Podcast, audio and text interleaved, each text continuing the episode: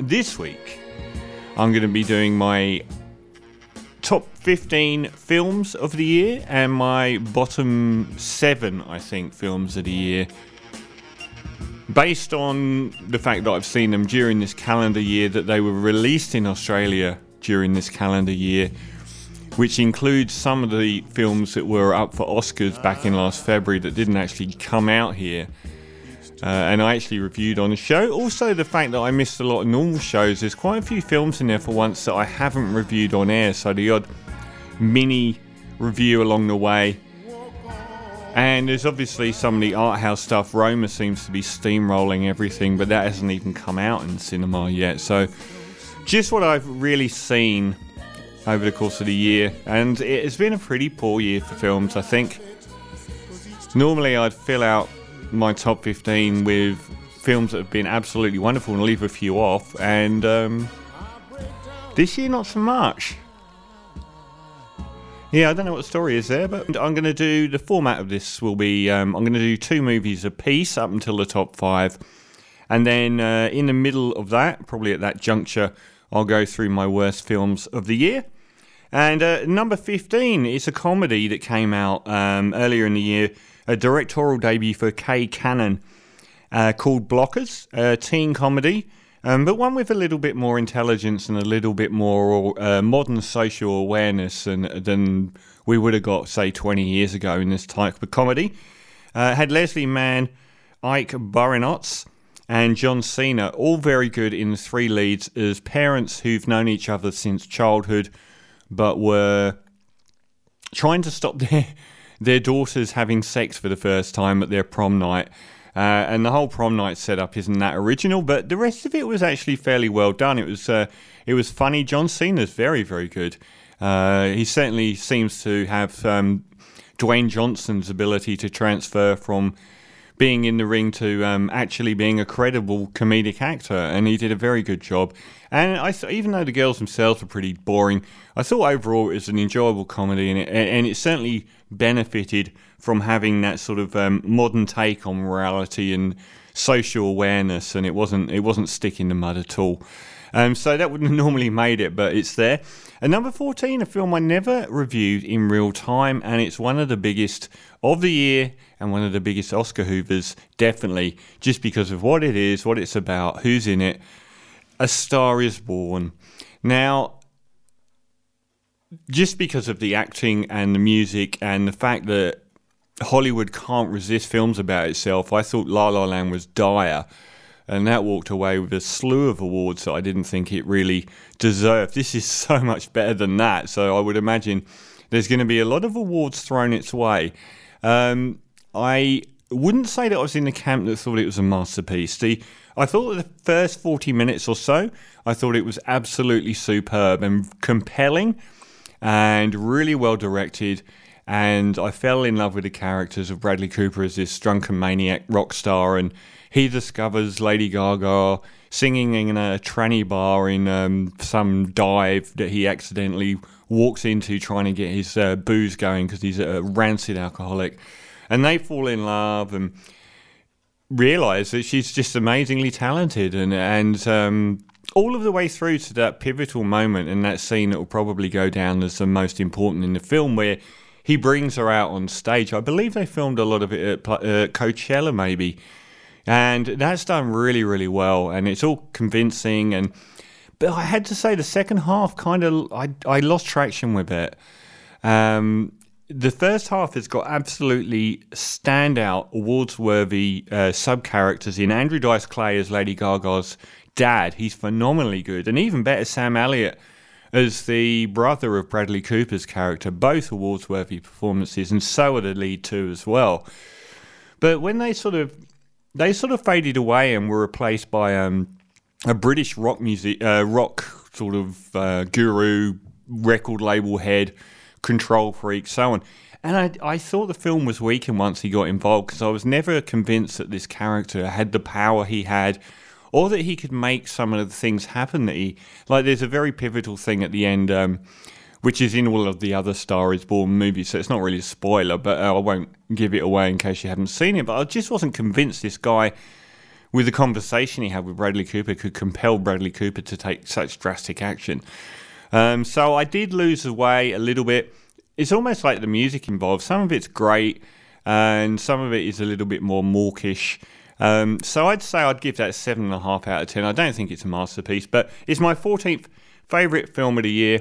And current, uh, number 13 in my top 15 out, uh, movies of the year is Game Night. Um, compared to Blockers, it's a step up as a comedy.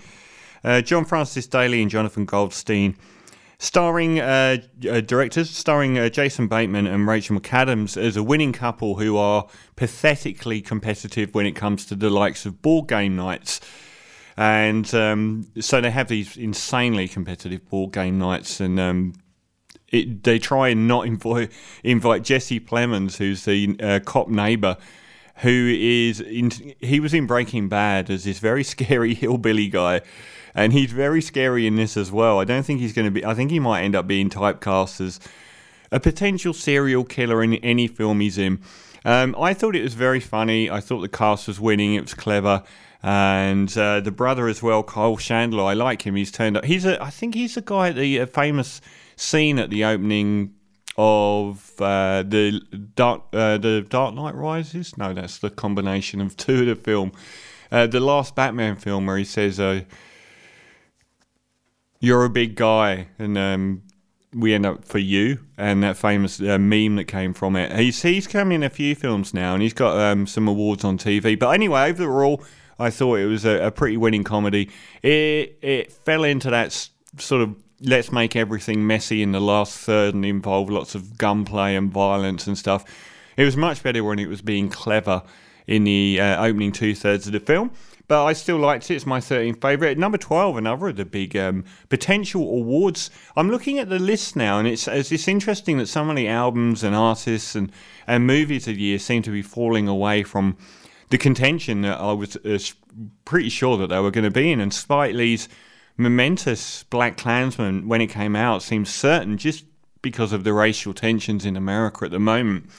His a semi-true story biopic of a, a black, one of the first uh, black American detectives to work, I think, in Colorado, who ended up uh, talking to the Klan on the phone and ended up signing up to be a Klansman and um, spoke to David Duke, uh, the head of the Klan, and basically they loved his impersonation of a, a white person that hates black people. The only problem with it, it, the direction was great. The main performances were were good, um, but after that initial premise of, of a, a, black man joining the Klan, there wasn't much story to it. I thought he, Spike Lee, related it very well to the modern era and racial tensions going on today, and the, the um, clips at the end of the Charlottesville debacle in America last year all of that really worked. It just wasn't enough story to hang it on. It was just like he's he's joining the clan and he's black, and they kind of had to shoot horn in a, a, bomb plot that didn't really happen, and it didn't really happen in the film much either. So Black Klansman was a good film, definitely worth watching, but not great. And my number twelve of the year, and two of the biggest budget films of the year. And number 11, Mission Impossible Fallout, uh, which is um, got enormous plaudits when it was released as one of the great action films of all time and the best in the franchise so far. I still got a soft spot for uh, Ghost Protocol, which was kind of like Fast and the Furious 5. It was where the um, the franchise itself actually sort of went up a gear from being a parochial concern to this behemoth. But it was certainly a brilliantly put together screenplay, very tight, Perhaps not too much that was original, but maybe not too much that wasn't covered in the other films. And not too many new characters either, because pretty much everyone. This is a problem the Fast and the Furious franchise has got as well. They've introduced so many characters now, it's almost like we aren't getting new ones.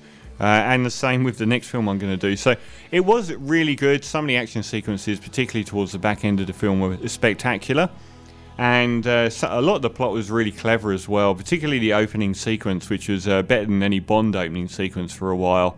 Very cleverly done. And I actually warmed to Tom Cruise. I kind of said that he was a weak link in a lot of these because he just does the same thing over and over, including running really fast. Um, but this time around, I kind of thought that they focused on him as a, a person as well. And I like the fact that they they made a big deal out of the fact that he could never give up on even one person and how that was a strength rather than a flaw. And Sean Harris, I like as the villain. He's a great actor. Remember him in a pivotal scene in Harry Brown, a Michael Caine film, which is stunning. One of the most creepy, grimy sequences of the century in movies so far. He was really good as well. And Henry Cavill, he's been so useless and one dimensional as Superman. He was a much better character in this film, and he really sort of uh, gave it a bit of ballast as well. So, a really good, the equal of anything in the franchise, and a, a really good film. At number 11. And at number 10, uh, even bigger film, Avengers Infinity War. Um, Marvel has wiped the floor with DC as far as uh, comic book movie adaptations goes, and, and seeing the trailer for Aquaman, it looks like that's going to continue as it looks terrible. Um, the Marvel films have gone through a period of being often dire, uh, particularly with a lot of the sequels, but then they've just bounced back so well with uh, Thor Ragnarok and Black Panther and um, just threw. I think they threw about three in about three months out, including Avengers: Infinity War, that were really good and as good as uh, well. Black Panther wasn't that great actually, um, but it wasn't bad. Um, but the other two were fantastic and right up with the best of their movies. Um, it was an amazing story, but too much to fit into one film. We're waiting on four now, and um, that's coming out, I think, in the new year. Um, but this one, it had everybody that's been in every single Marvel film so far, which was a little bit too much people. Um, I appreciated the darkness of it, and some pretty bleak things happen, iconoclastic things happen in it, uh, and a lot of the uh, special effects, wizardry. The cast was very, very good. Um, but very, very big as well. And I do wonder whether that's kind of the next film's called Endgame, and it's kind of fitting because how many subplots and sub movies can you weld into the same movie without it falling apart at the seams? If there are any flaws in it, I thought the um, because it was so overstuffed with plot and characters, they didn't need to have very long-winded battle sequences occupying a lot of the last third of the movie. I would have much preferred it to focus much more on character because that was the strongest parts. And Josh Brolin as Thanos was the best villain in the, I think, in all of the Marvel movie franchises so far. So it was a really good effort, and my tenth favourite film of the year. Up to number nine, my ninth favourite film of the year. Uh, one of the most difficult films of the year was uh, You Were Never Really Here, which is by um, legendary director uh, Lynne Ramsay. Is that the one I was thinking of? I don't know if it was actually. I think so. She's got quite a lot of acclaim over the years. And based on a novel by Jonathan Ames, uh, it stars an incredibly intense central performance from Joaquin Phoenix, one of the great actors of his generation, starring as a, a screwed up as you can get individual whose uh, calling in life is to hunt down trafficked children or children that have been kidnapped for sex or by pedophile gangs for sex or sold by traffickers. Except he doesn't just rescue them, he brutally murders the people that have kidnapped them. Which is an interesting premise because it doesn't leave. Um, it's not like it's not like his character then becomes unsympathetic to the viewer either.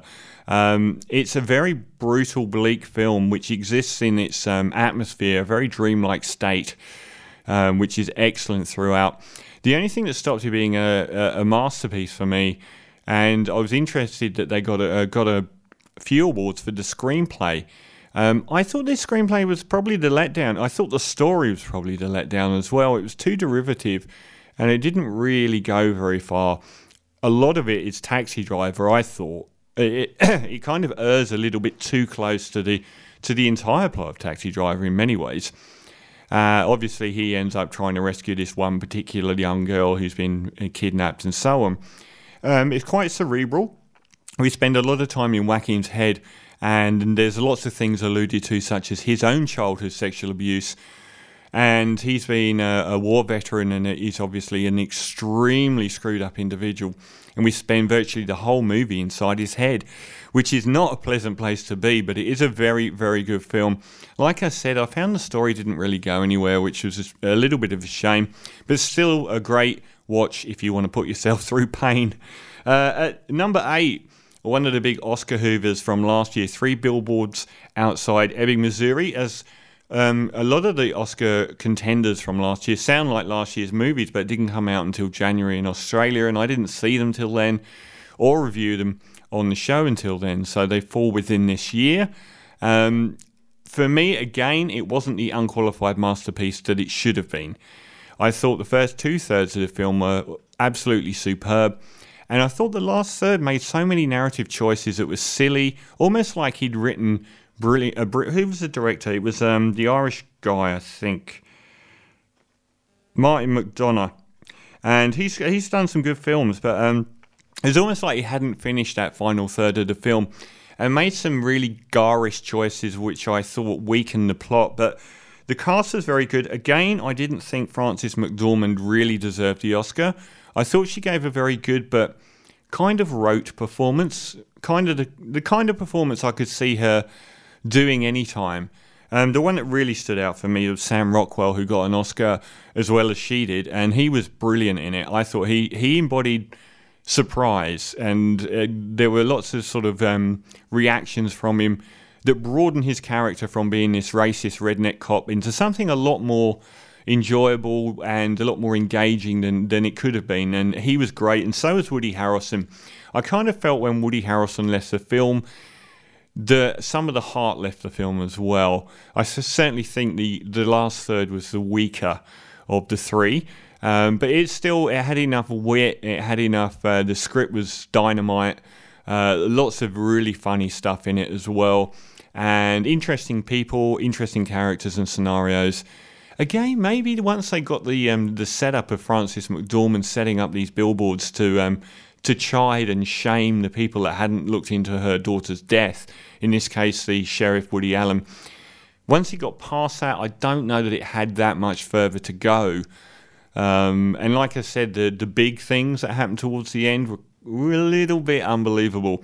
But it was still a very, very good film. And the fact that I'm complaining about films as high as eight, that was my eighth favourite film of the year, should tell you how weak I thought the actual year was for movies. There are a lot of uh, films that I didn't see along the way. I never saw Hereditary.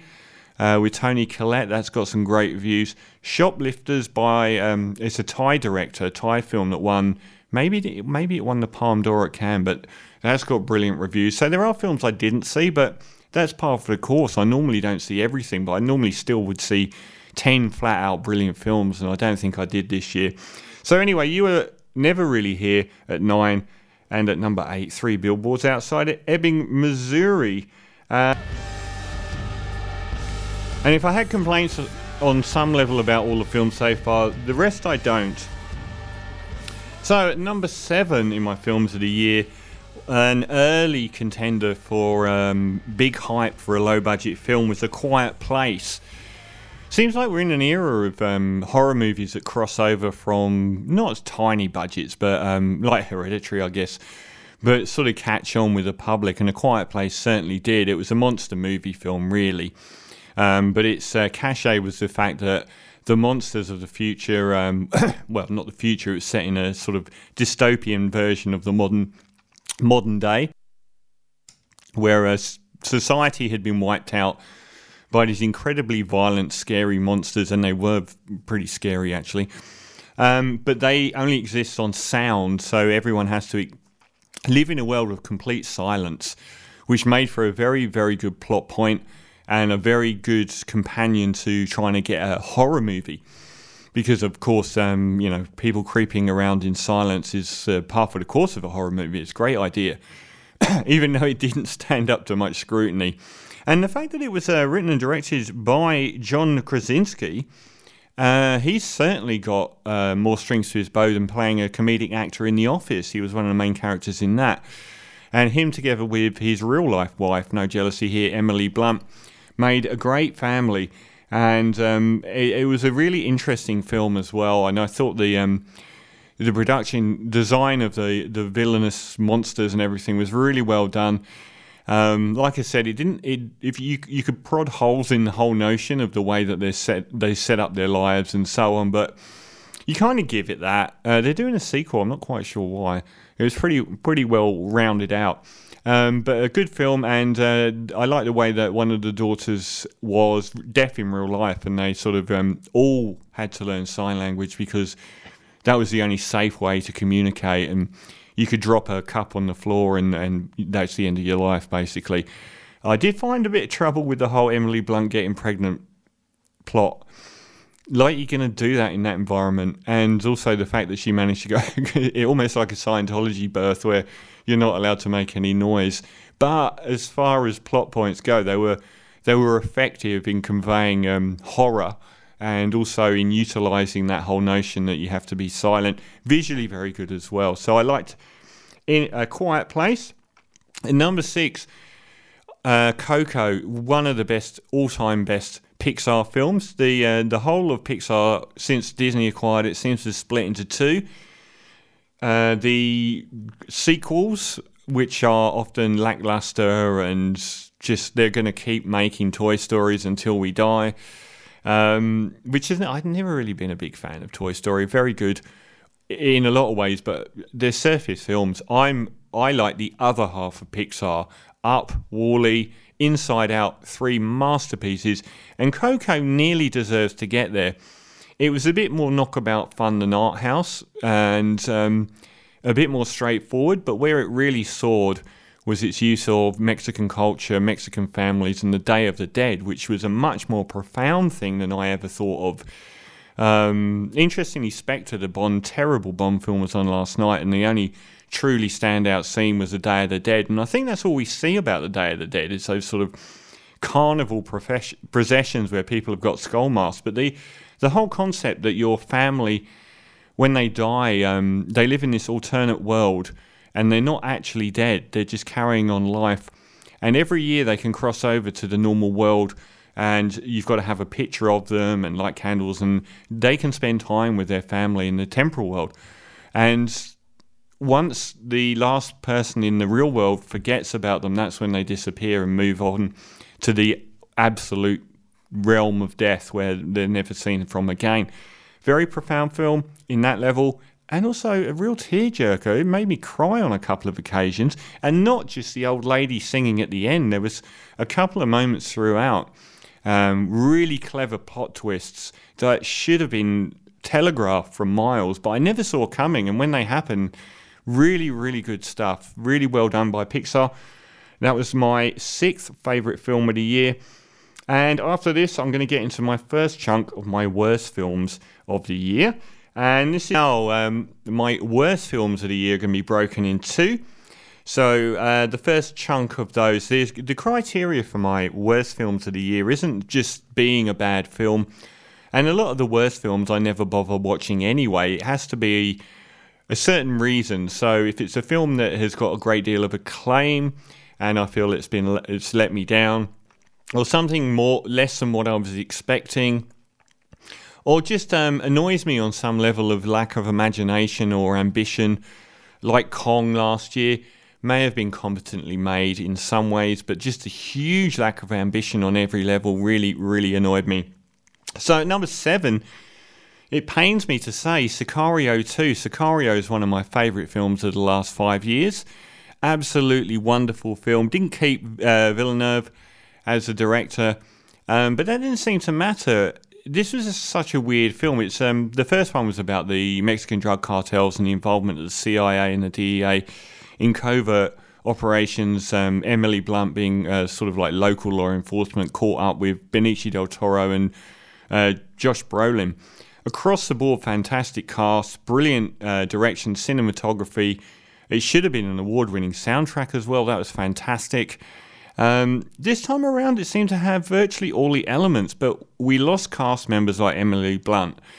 And people like her and her co star, who I forget, they balance the movie out. So this time around, we only get Benicio del Toro and Josh Brolin, who are interchangeably on one side of the whole scenario. So we don't even get the other side. Um, it made some really weird choices with regards to the plot such as um, I've never seen a film where uh, a young lady whose parents are incredibly wealthy is kidnapped, and you never even see the family once. You don't see the cartels other than uh, the odd shootout, but you never really see anyone from the cartels. the plot itself was really, really weak. And it didn't go anywhere. It didn't have any purpose or reason for being.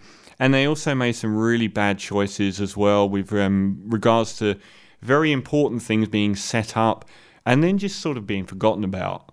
So, for instance, like they made this huge deal about the American government deciding to kill this girl. And then Josh Brolin just puts her in the witness protection program. And you think, well, the government's the people that run the witness protection program. How, how, what have they just forgotten that they were going to kill this young kid?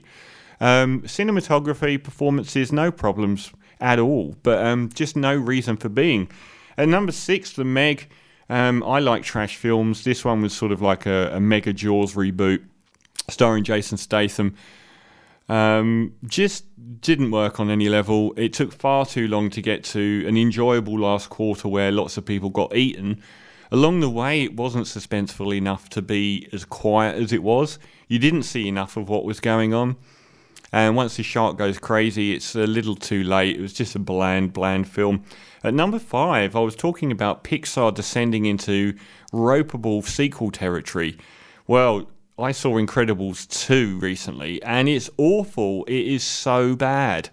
Um, I don't know what they were thinking, but the first film had a really enjoyable subtext about superheroes and blah, blah, blah, normal family life. Really good film. Not one of my favourite Pixar films, but certainly a very good one, sort of like up, up there with Ratatouille and the likes as a standalone film. This time around, it's like they just didn't even bother with a plot. How many superhero films have you seen where superheroes are banned because of big nasty things happening and you know they've caused too much destruction doing what they're doing? But then the baddies come back, so they need the superheroes back. The end. Uh, it was very unambitious on a plot line.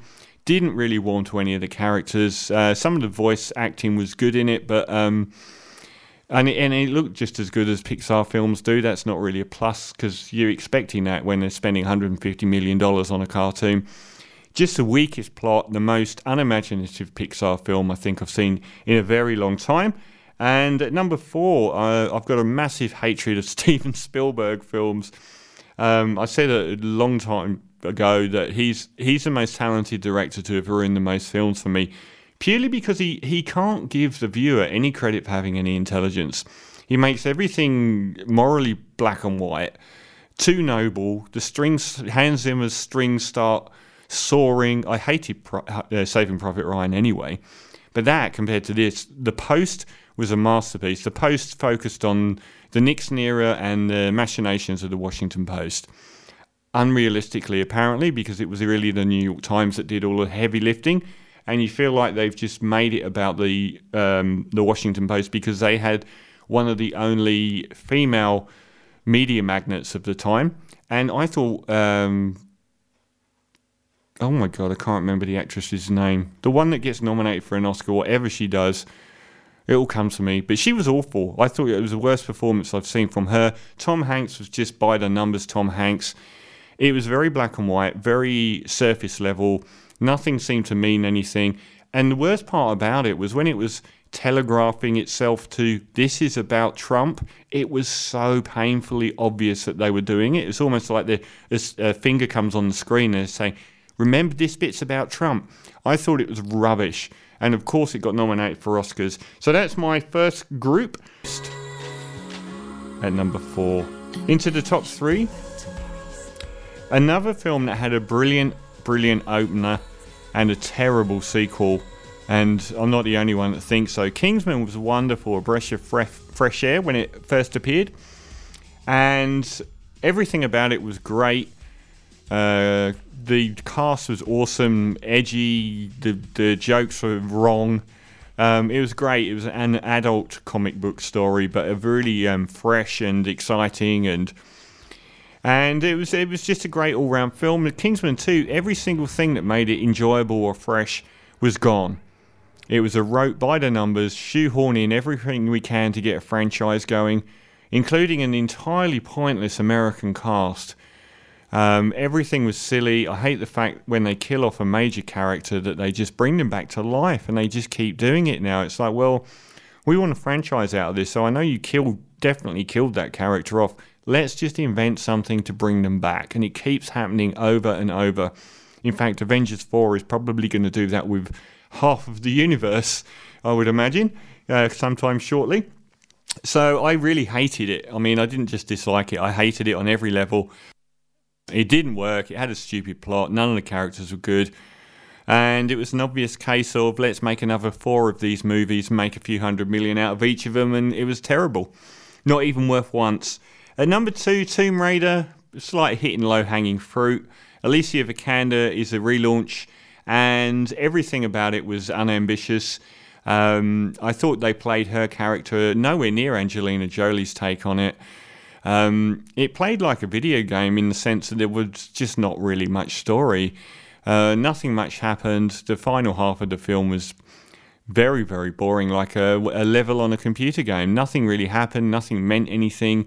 Alicia Vikander's very, very nice to look at. She's been decent in other things. And I found her to be a little bit like a little kid in this film. And after Angelina's powerhouse turn as, as Lara Croft, um, whether she was representative of the comic book Lara Croft, I don't know, or the, sorry, the um, video game Lara Croft. This time around, I just wasn't convinced by Alicia Vikander. She and and physically, she she was very small and slight, and I just didn't buy any of it. But I'd stopped paying attention a long time before the film got anywhere near the end. And so we come to my number one worst film of the year, and it's one I didn't review in real time um, because I only saw it a couple of weeks ago. And it's one of the, and like I said, I choose my films. If something's massively bigged up and shoved in my face as being this incredible thing, and then I watch it and it's absolutely appalling. That's why my number one worst film of 2018 is Crazy Rich Asians. It is appalling.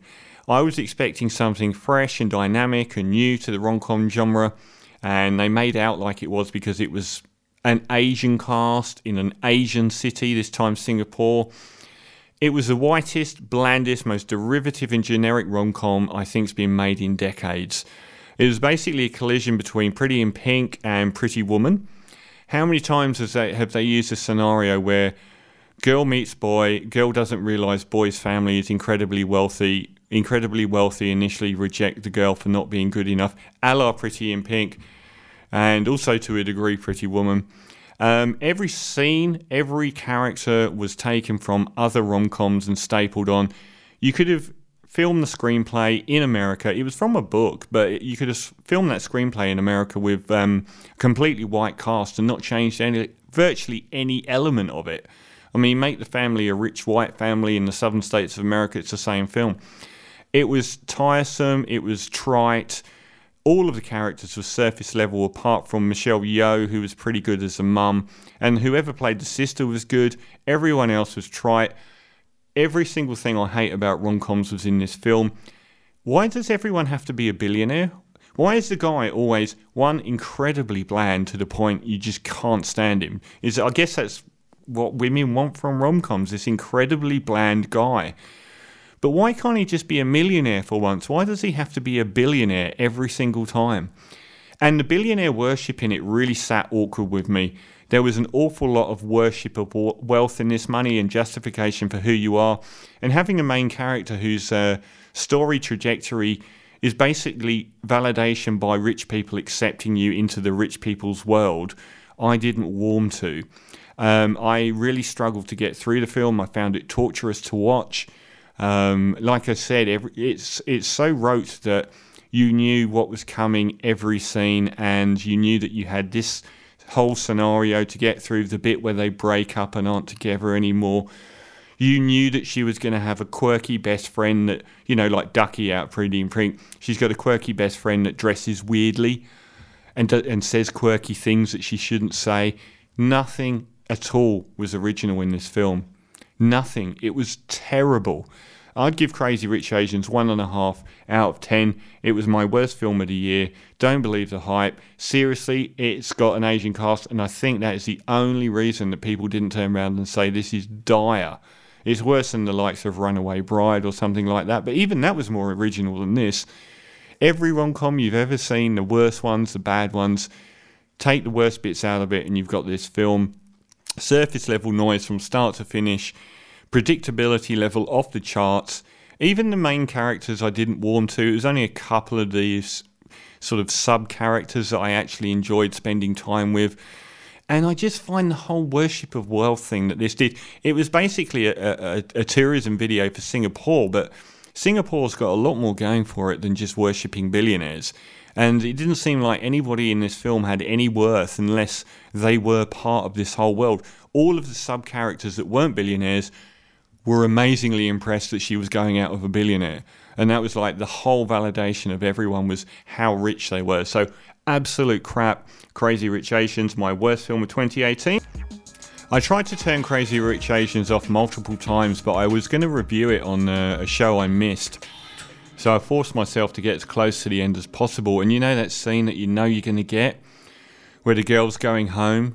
She's either in a cab going across a bridge and um, the boyfriend's chasing after on a motorbike, or this one, which is she's getting on a plane and the boyfriend gets on the plane and declares his undying love in front of the whole crowd on the plane. And I just I just hit off.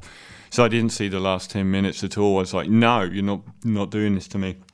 So anyway, back to my best films of the year and a really good top five as well. At number five, it's an Australian film. I've said many times Australia does really well at making very, very gritty films. Maybe ever since Wake in Fright, but particularly since The Boys in the 90s, there have been so many like Samson and Delilah, uh, Snowtown, um, Animal Kingdom. Every couple of years, they seem to throw out these really horrible films that are really, really good. And what they've done in the uh, last sort of decade, lots of really good sci-fi films. Predestination was a near, it was a masterpiece starring Ethan Hawke. Absolutely fantastic film. Didn't get anywhere near the attention. This year we got Upgrade, a totally wonderful film uh, directed by Leigh Whannell and starring Logan Marshall Green and it it, exi- it, it existed in two worlds. There's, uh, if you could say that there were two broad sci-fi tropes, one being the action sci-fi film, and one being the cerebral sci-fi film. This amazingly hit both equally. It worked really well as a sort of body horror, cyberpunk action film, and really well as a cerebral film. It's uh, about uh, a guy that who, his wife gets murdered in front of him, and he's left a paraplegic, and his life's ruined, obviously. And then this wealthy billionaire computer guy comes along and says, "Look, we've developed a chip, and we can put it at the base of your neck, and it will do all the motor functions that your brain used to do. It can reconnect you to your body, to your limbs." Which is an interesting premise but the thing that I love most about this film, every idea it, threw up, it followed it through to the end much, much further than I expected it. So once he's got this computer controlled body, obviously it's a lot faster and, and he's a lot more able. He also has um, the ability to think a lot better and his, his detail recollate, uh, recollection of what happened is brilliant his his ability to sort of weigh up threats and stuff in a room is superb. So he, he kind of becomes this superhero, but it doesn't end there at all. And I don't want to spoil too much of the plot, but one of the things that happens when they turn the computer on is the computer itself seems to have its own sentience and sort of grows inside him as well. And there sort of becomes this notion of what you know what constitutes humanity, where would a human being stop being a human being? How much of it would how much of you would have to be controlled by a machine for you to lose your humanity? And it kept pushing these ideas all the way through, even as the action mounted. I thought it was a great film, low budget, but it looked fantastic. You wouldn't have asked for any more millions to, to have been spent on it. Great screenplay, no fat on it. Uh, some really good production design. I thought the film that it was very close to. I'm going to forget now. The Alex Garland film, which I didn't like, um, with Alicia Vikander, and I think where she played um, uh, sort of like a humanoid in this uh, in this complex, and I didn't like that film as, at all. But um, this one, I thought it pushed the ideas to the the absolute limits and I thought it was pretty profound and pretty interesting. And the action, gory and, and violent and fast, and everyone in it was good. And I just thought it was an all round film. It was a really well rounded film with a lot going for it. So that's my fifth favourite film of the year. Uh, to my number four film of the year, and I don't think I reviewed it in real time. It's a Netflix film, but it's by the immortal Coen brothers called The Ballad of Buster Scruggs. Um, when I started, it's a collection of short stories, and when I started watching it, it's got two short stories at the start, an ebullient turn by Tim Blake Nelson in the opener, and James Franco in an even shorter one.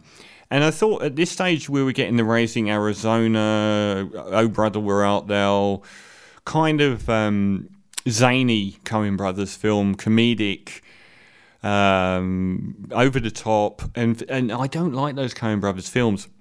So the rest of the film were these three incredibly depressing longer sequences which I thought were amazing, and I was shocked by how dark. Like the first one up is Liam Neeson, with um, he's like a fairground attraction guy in the in the Wild West. The whole film's set in the Wild West, and he's taking around this guy who's an attraction who. He's an orator, but he doesn't have any arms or legs. So Liam Neeson basically has to carry him around, feed him, toilet him. And it's just this incredibly depressing, claustrophobic tale about how the guy starts sort of gradually people become less interested in what this sort of freak show but very talented orator has to offer and it turns very very dark. Um, it's a great film. All of the three main parts are fantastic. Zoe kazan as someone that's on a wagon train going through um, indian territory is probably uh, that's probably mm, maybe the standout sequence um, she's great, and so are the uh, the other people in it. Another really depressing tale. But uh, these are mini movies. They could have been fleshed out and been an hour long at least. Um, and the final one was uh, Tom Waits virtually by himself throughout the entire sequence as, a, as someone mining for gold in this pristine part of the of the landscape. Uh, and all three of them are very depressing, quite intense but brilliant sequences. And then it sort of ends on this weird cerebral uh, wagon train ride, um, stagecoach drive, sorry, uh, with these characters like the Hateful Eight getting to know each other on the stagecoach, which is a shorter sequence but quite odd. I really liked it. It's probably my favourite Coen Brothers film since No Country for Old Men, and I'd probably give it eight and a half, very strong eight and a half, maybe even a nine. I really thought that um, it went above and beyond the Call of Duty, and it, it threw up quite painful sort of emotions and it was quite deep, even though it didn't seem to be. It was quite deep in the way that characters interacted and the stuff that happened along the way. So, truly great film from the Coen brothers, I thought. The Ballad of Buster Scruggs, my fourth favourite of the year. Julia, my top three films all scored 9 out of 10, or would have scored 9 out of 10. And the first of those at number three is the first film I went wild over this year. And uh, in January, I usually end up reviewing all the Oscar contenders. And one that really, and I, I, I said about how my I had reservations with three billboards outside Ebbing, Missouri, and a couple of the others.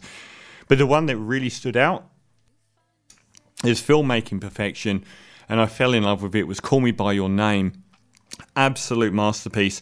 Uh, directed by Luca Guadagnino, or Guadagnino, Nino. I can't say that word.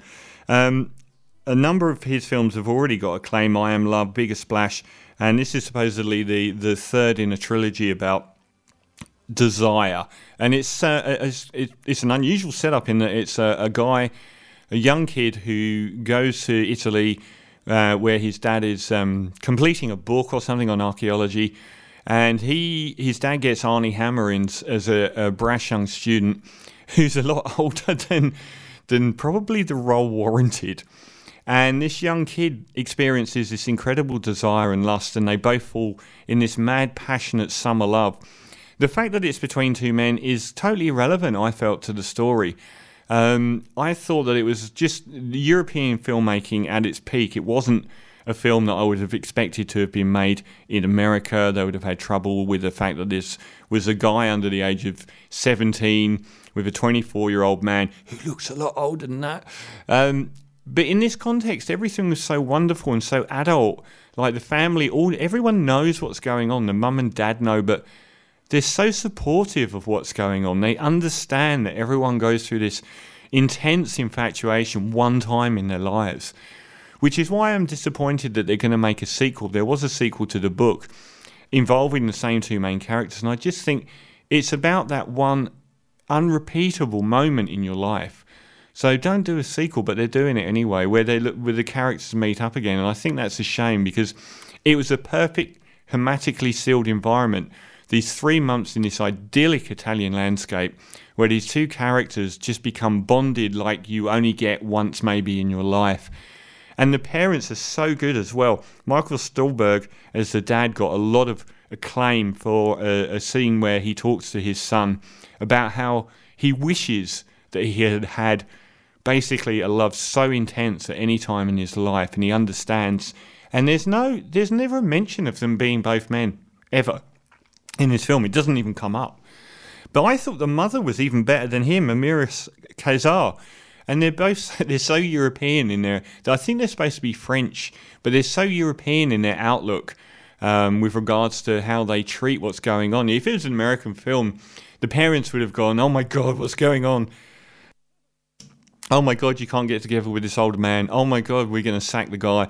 And the opposite happened here. It was it was one of those like there's so many great French films where people are just sitting around talking and eating baguettes, um, but having these really wonderfully intense and articulate and intelligent conversations about life, love, and the universe. And that was all the way through this film. It looked beautiful. Uh, there was fantastic performances at the centre of the film. Uh, Armie Hammer's obviously the the best he's been. Timothée Chalamet, he's uh, he got Oscar nominated for Best Actor as well. I thought it should have won Best Picture as well, didn't. But my third favourite film of the year, and from one of my you're with Julian counting down up to the number two now, and up to this weekend, this was my number one film of the year. So it's very very close to being that anyway. And Netflix strikes again.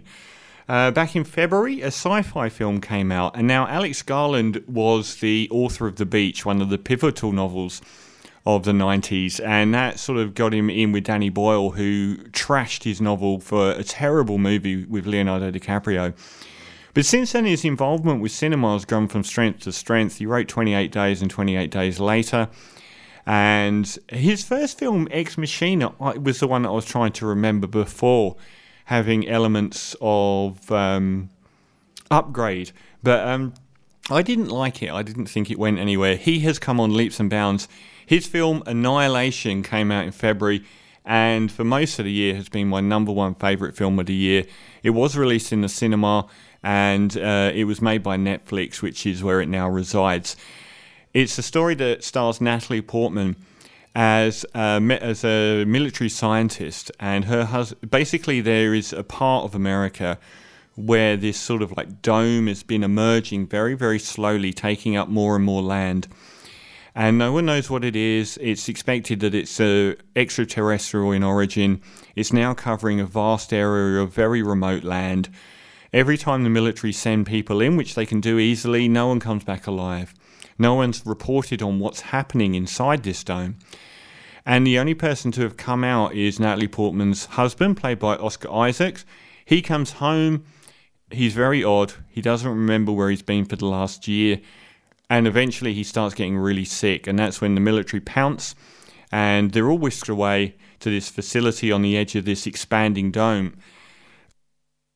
From that point on, Natalie Portman gets together with three other women very feminist sort of film on, a lot of levels. This uh, Gina Rodriguez, Tessa Thompson is becoming really big now, and Jennifer Jason Leigh. They all head off to try and find out what this thing is, what it means. Is it ever going to stop? Is it going to swallow the whole world? Once they get inside the dome, which is like um, just like a normal landscape of sort of like jungly, sort of foresty landscape, very very strange things start happening things seem to be different in ways that are difficult to express. Sometimes they'll see animals that seem to be emerging of more than one animal. Like an ant, uh, antlers will be on an animal that has no right to be having antlers, and as the more they progress towards the ground zero of where this event is emanating from, the stranger things get. Um, it's a supremely cerebral film. Um, it operates on multiple levels. It's got a very interesting screenplay. You never quite, it, it takes the rug from under you frequently. You're never quite sure what's around the corner. Some of the sequences are beguilingly odd. Um, and some of the scenarios and scenes they walk into are really artistically beautiful and, and very, very challengingly weird. The atmosphere throughout's weird. The, the character machinations of the four women are excellent. They've all got their own motivations for going on what is a suicide mission because only one person's come out and this person's virtually dead, if not dead anyway. So they don't really have any hope of, of surviving. And they've all got their own reasons for that, and they're all explored beautifully. Um, he helms a very difficult film beautifully. Um, it's very, very good all the way to the last third, but the last third cranks it up and it becomes this. It, it reminded me a little bit of the Scarlett Johansson film Under the Skin. Is that odd? And and that's unusual for a film of this sort of stature. It wasn't a small budget film, and Natalie Portman's obviously a big star. Uh, she's brilliant. I used to think she was a clumsy actress, but she's got better and better in recent years, and she's excellent here. So are the supporting cast. Uh, the visuals are splendid, really, really good. And the last third is just like this apocalyptic wasteland of weirdness. Um, and it doesn't offer easy answers. It's one of these films that you leave with a hundred more questions than you started. I thought it was flat out brilliant. I really hope it gets some kind of recognition in the awards season. So that's Annihilation, my second favourite film of the year, up until I saw another film this weekend, which I will talk about after this from the house show the plan. At 15, my 15 top films of the year. Blockers, the comedy, 14 A Star is Born, 13 Game Night, Black Klansman 12, Mission Impossible Fallout 11, Avengers Infinity War 10, You Were Never Really Here 9, 8 Three Billboardings Outside Ebbing, Missouri, and A Quiet Place at 7, Coco at 6, Upgrade, a sci fi film at 5, The Ballad of Buster Scruggs, a Netflix special at 4, and then three masterpieces. Call Me By Your Name at 3, Annihilation at 2, and my favourite film of 2018 I only saw this weekend. It's by Paul Schrader. He was an amazing force in cinema in the late 70s and early 80s. Uh, wrote Taxi Driver, wrote Raging Bull, and directed quite a few films that were very, very big uh, at that time. But he's he's sort of he went off the boil and came back out of the blue with the stunning first Reformed, which came out in August, starring Ethan Hawke as a priest who spirals into despair. He's lost his wife, he's lost his son in Iraq, and he's ended up as a preacher in a small town bankrolled by TV evangelists. But he himself is losing all hope and it's a film about despair. It's a film about losing hope. And one of his parishioners is a manic depressive environmentalist. And they have a meeting where he expresses his absolute despair that they're all going to die. And at the same time, Ethan Hawke's health is deteriorating massively, terminally, you would expect. And Ethan Hawke, once this guy kills himself, kind of dovetails his own failing health with the, the failing health of the planet and just sinks into this absolute despair pit. I thought this was an amazing original film. It's probably the most depressing film I've seen all year. It's very difficult. It offers no easy answers. It's I think if Ethan Hawke doesn't get an Oscar for this film for Best Actor, he's the new Leonardo DiCaprio. I think it will be his fifth nomination without a win, and he's deserved it on a couple of occasions. Here he gives a searing performance. There's no light in this film. I don't think he smiles. I don't think anything happens. Amanda Seyfried is excellent as uh, the wife of the guy that kills himself. It's a truly intelligent, thought provoking film. It relates to, it hammers the environmental message because the guy is so obsessive about his own thoughts and his own health. It's natural to believe that he would be obsessive about the environment as well. And the theme throughout is Will God Forgive Us? It isn't a religious film really at all, but it's the notion that we are completely destroying the world and there's no hope for any of us. And he relates that to his own uh, questions of mortality. Faith is is a big element of the film on some levels, but it doesn't have to be. It's a take it or leave it proposition there. He just happens to be a priest but he's someone that's looking at the world, and that's very relevant, as relevant as Black Klansman is. He looks at a world in utter despair, thinking that things are so bad. They, they, we're all, we're all doomed. There's no possibility for us being saved on any level of what you call being saved is. I found it magnetic. I found it deeply enthralling. And the last third, again, it goes off on these amazing artistic tangents that you just don't see coming. Uh, the way the characters um, evolve in their relationships, you don't see coming. And it moves towards an unexpectedly um, suspenseful and shocking denouement as well. Um, you think it's going to be this um, sort of uh, very low key drama throughout, but it ups the uh, tension towards the back half of the film much more than I, I didn't expect it to be exciting in the last third, and it was very exciting. Paul Schrader has pulled one out of the bag here. He may not have made a film this good for 25 years. Um, I think it deserves a hell of. I think it deserves um, nominations in virtually every category this award season. The screenplay is brilliant. The script is fantastic. The direction is incredibly tight, and Ethan Hawke gives the performance of his life in a very difficult role. I thought First Reformed may not be the uh, most enjoyable experience you will have in the cinema. It is relentlessly, remorselessly depressing and bleak, but it's a profound film, and I just found myself bowled over by it. Like I said, up until this weekend, Annihilation was my film of the year, but I just thought this worked again on multiple levels that were beyond a script. It just worked in m- multiple ways. I'm sure a lot of us look at the world now and find it frankly terrifying. And and Ethan Hawke does, and he he grapples with this in biblical ways as well. He's almost like he is himself a biblical character being tortured.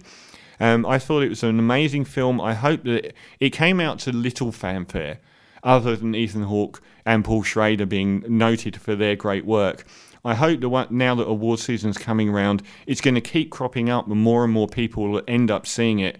Um, like I said, it's really challenging but the rewards are there. It's a terrific film. There are sequences that are unforgettable in it as well. There are interactions between Ethan Hawke and other characters that are unforgettable, particularly with Amanda Seyfried, if that's how you say her name, um, but also other people in his congregation, which are at times painful, but generally really real and, and you believe what's happening. So I think First Reformed is the finest film of 2018 and my number one. And I'm going to play out and next week I'll be back with hopefully my top 25 tracks of the year. Um, so that was it. First Reformed, my number one film of the year.